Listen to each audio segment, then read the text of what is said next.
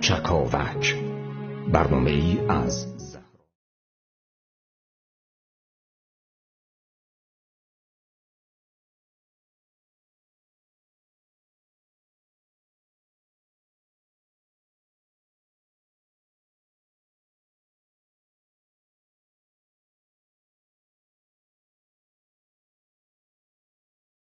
آمدی جام جهان را در نگاه هم بشکنی، هیبت خورشید را در صبحگاه هم بشکنی، صد به روی نهر مواج حضورت بسته ای، تا همان وقتی که دیدی رو به راه هم بشکنی.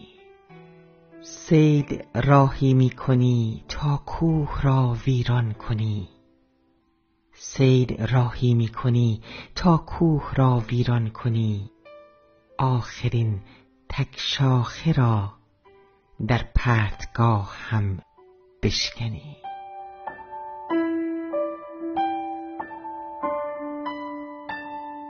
سلام، چکاوک رو تقدیم حضورتون می کنیم، با ما همراه باشیم.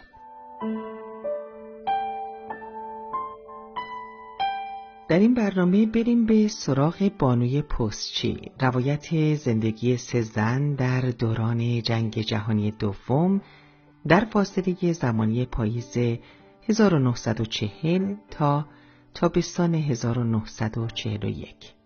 داستان کتاب با روایت فرانکی شروع میشه، گزارشگر رادیویی که با گزارش‌های خودش مردم آمریکا رو با شرایط دشوار و تلخ آوارگان و پناهندگان اروپا آشنا می‌کنه.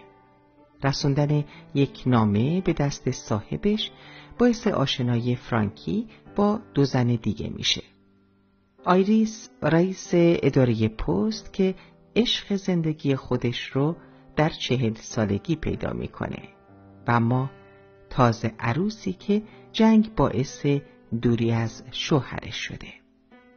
بانوی پستچی داستان زنانی هست که جنگ بزرگترین ضربه را به اونها زده.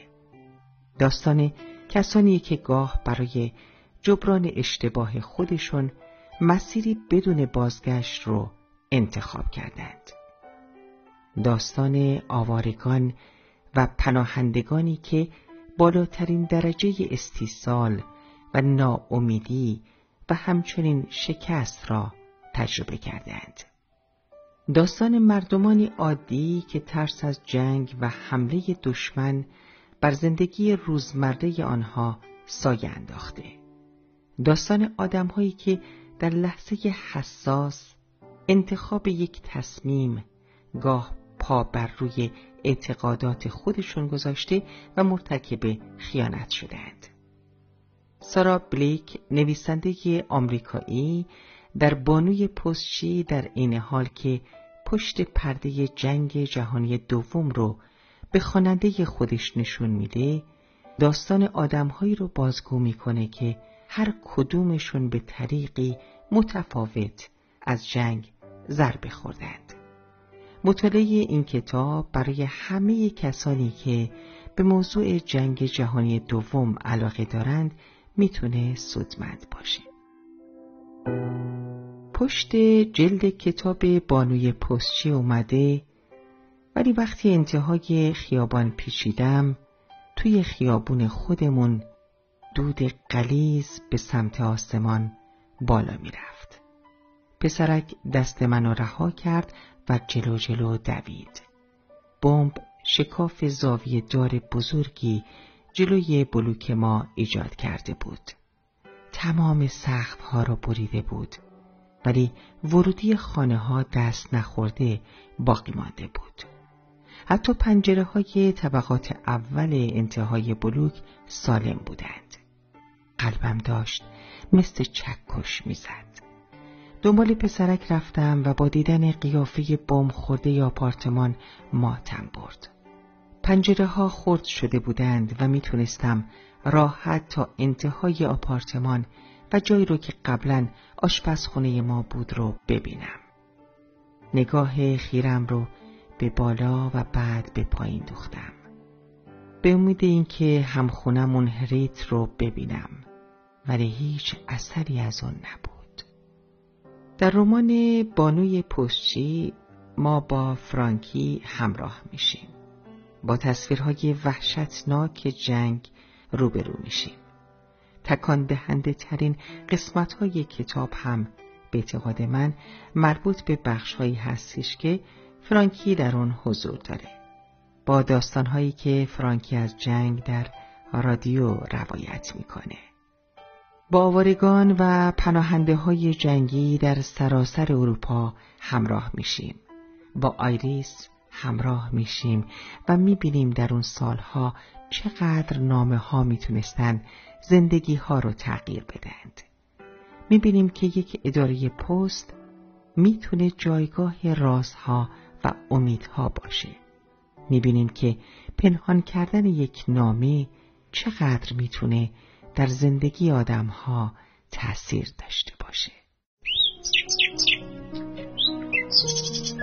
چکاوچ، برنامه‌ای از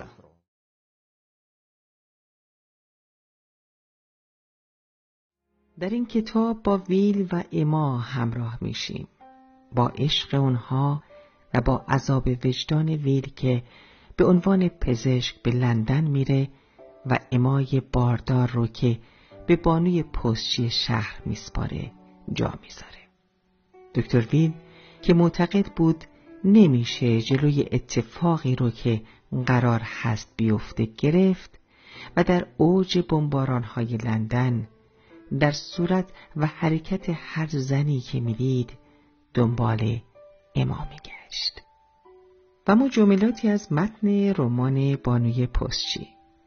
اما فکر کرد در زندگی هر کس حقیقتی مرکزی وجود داره که مثل ساقه میمونه و حقایق دیگه شاخه های اون هستند.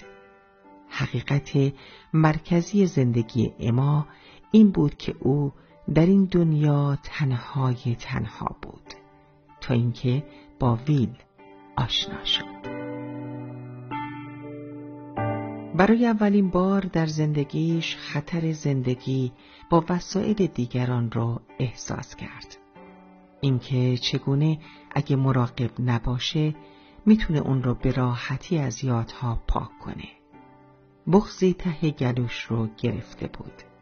دلیلش گزارش مربوط به آن پسر بچه بود. خم شد تا سیگارش رو از روی میز برداره. اون گزارش اون رو به یاد دوران کودکی خودش انداخته بود. فقط همین. سیگارش رو روشن کرد و پوکی عمیق و طولانی بر اون زد. دیروز غروب دوباره متوجه شدم که در کنار پیاده رو روی شکمم دراز کشیدم. لحظه بعد از اصابت یک بمب بود. هیچ چیز در نزدیکی من خراب نشده بود، ولی صدای انفجار کرکننده بود و همیشه مرحله بعدی 3 یا 4 ثانیه‌ای هست که بدنتون به قدری میلرزه که نمیتونید سر پا بایستید. بعد از مدت کوتاهی خودم رو روی زمین فشار دادم و به زور بلند شدم. اول روی زانوها و بعد روی پاها. 2 هفته طول می‌کشید تا نامه‌ها از اقیانوس اطلس عبور کنند و به مقصد برسند. با اینکه از روزی که دکتر رفته بود هر روز نامه‌ای به آن صندوق رسیده بود، آریس از بعد از ظهری می‌ترسید که آن صندوق خالی باشه. سرم رو از روی سینه کودکی که داشتم به ضربان قلبش گوش می‌دادم، بلند کردم و ناگهان مثل شوکی که آدم را راحت میکنه دیدم که هر چی قراره بشه میشه. کل مسئله همینه.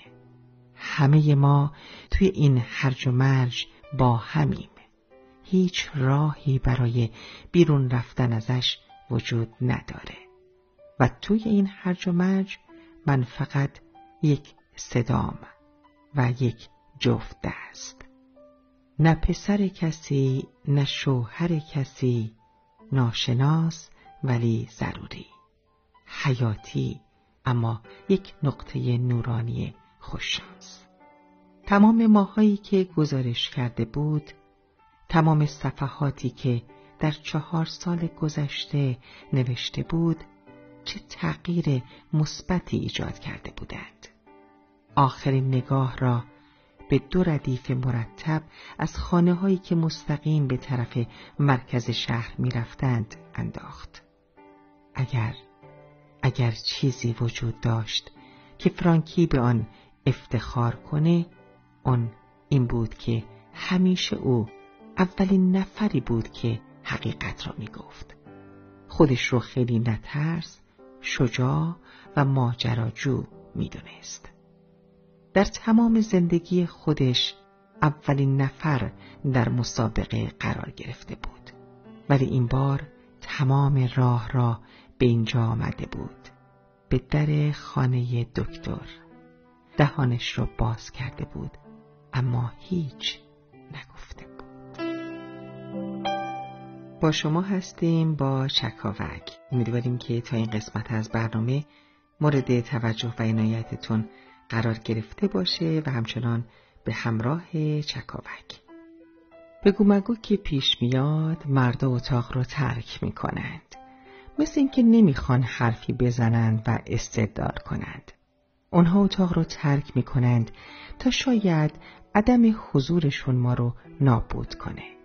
گاهی اریل نه تنها از اتاق بلکه از خانه بیرون میرفت.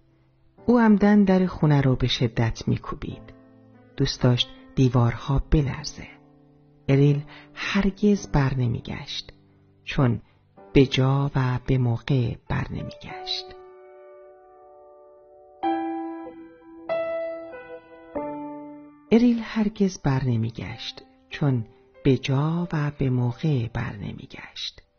منظورم اینه که او زمانی باز میگشت خونه که مراجعتش مفهوم پشیمانی و تأسف رو نداشته باشه. آیا در زندگی واقعی چنین رفتاری مملو از پشیمانی که در کتاب‌ها و فیلم‌ها می‌بینیم مشاهده میشه؟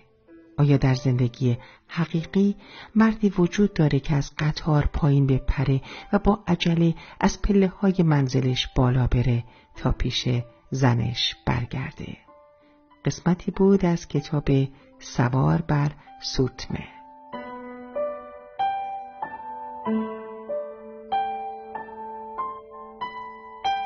چکاوک میره این بار به سراغ هارپرلی که گفته هر کس حق داره هر طور میخواد فکر کنه و توقع داشته باشه که دیگران هم به عقایدش احترام بذارن. اما من قبل از اینکه با دیگران زندگی کنم باید بتونم با خودم زندگی کنم. وجدان آدم تنها چیزیه که نمیتونه تابع نظر اکثریت باشه.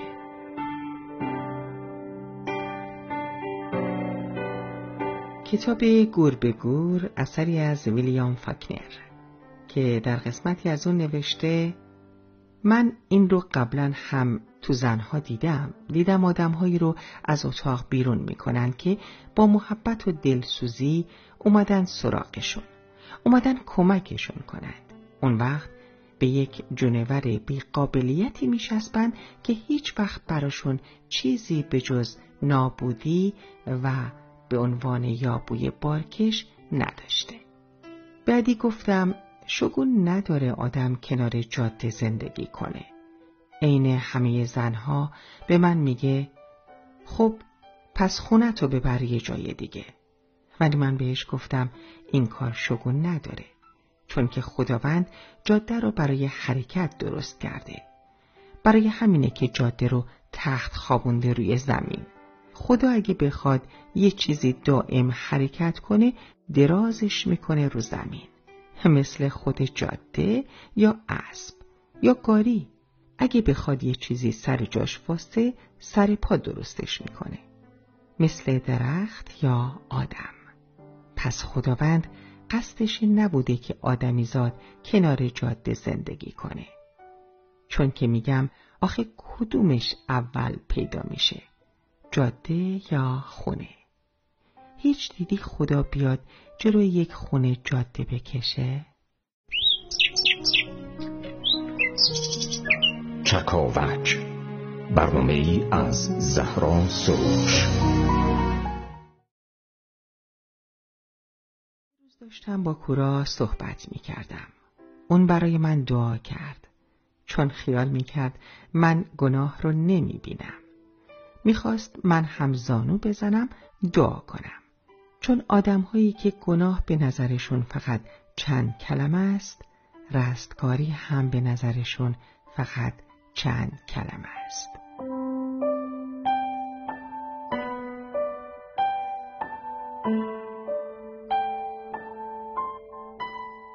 در کتاب معبد طلایی می‌خونیم اگر از همون آغاز به نوع دیگری و غیر از آنچه مردم انتظار دارند رفتار کنید، مردم از شما میپذیرند.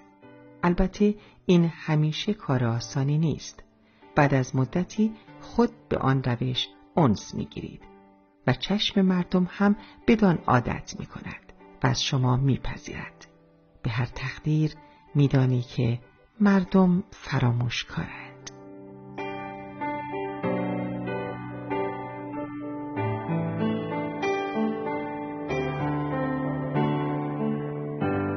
اثری از برنارد شاو در کتاب دنجوان در جهنم. دنجوان گفت همه این حرفها کهنه است.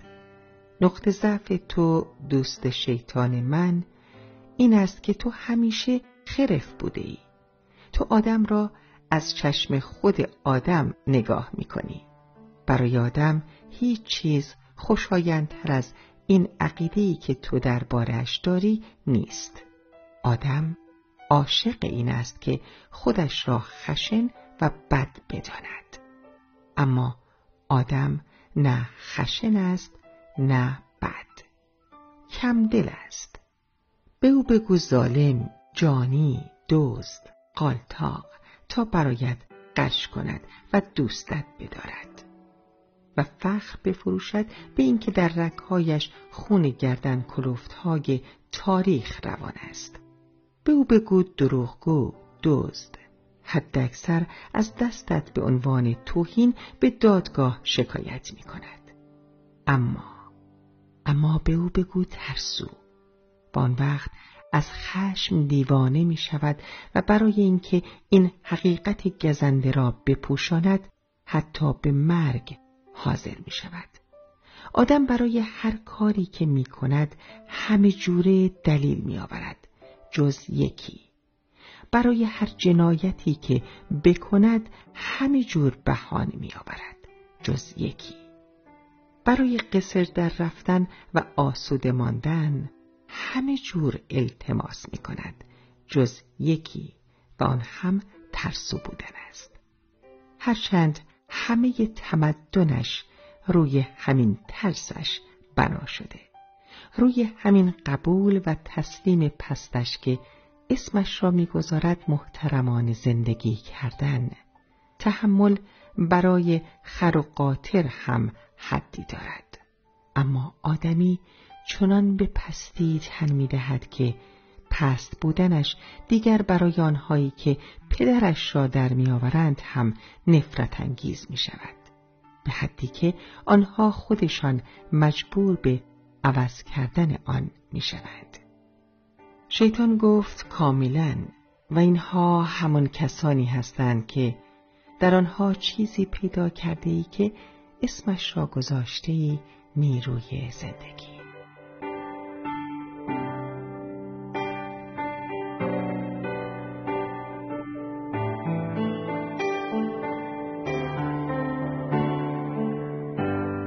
کتاب نیمه تاریک وجود اثر دبیفورد. آن هنگام که بگذارید حقایق شما آشکار شوند آزاد خواهید شد. آنگاه می توانید تمامی آن انرژی اضافی را در جهت رشد و تکامل و در راه رسیدن به والاترین هدفهای خود به کار ببندید. هرچه بیشتر رازهای نهفته داشته باشیم بیمارتر هستیم، زیرا این رازها نمیگذارند خود اصلیمان باشیم.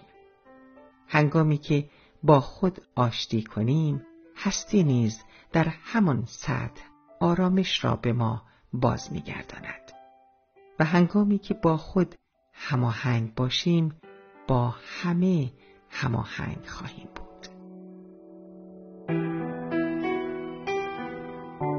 از همراهی شما با برنامه چکاوک بسیار سپاسگزاریم و منتظر نوشته ها، گفته ها و نظرات شما هم راجع به برنامه و هم در مورد کتاب ها هستیم. اگر کتابی رو خوندید که برای شما تأثیری گذاشته، منتظر هستیم تا قسمتی از اون کتاب رو برای ما بفرستید تا در این برنامه ازش استفاده ببریم. همچنین قطعات ادبی و شعرهای خودتون رو.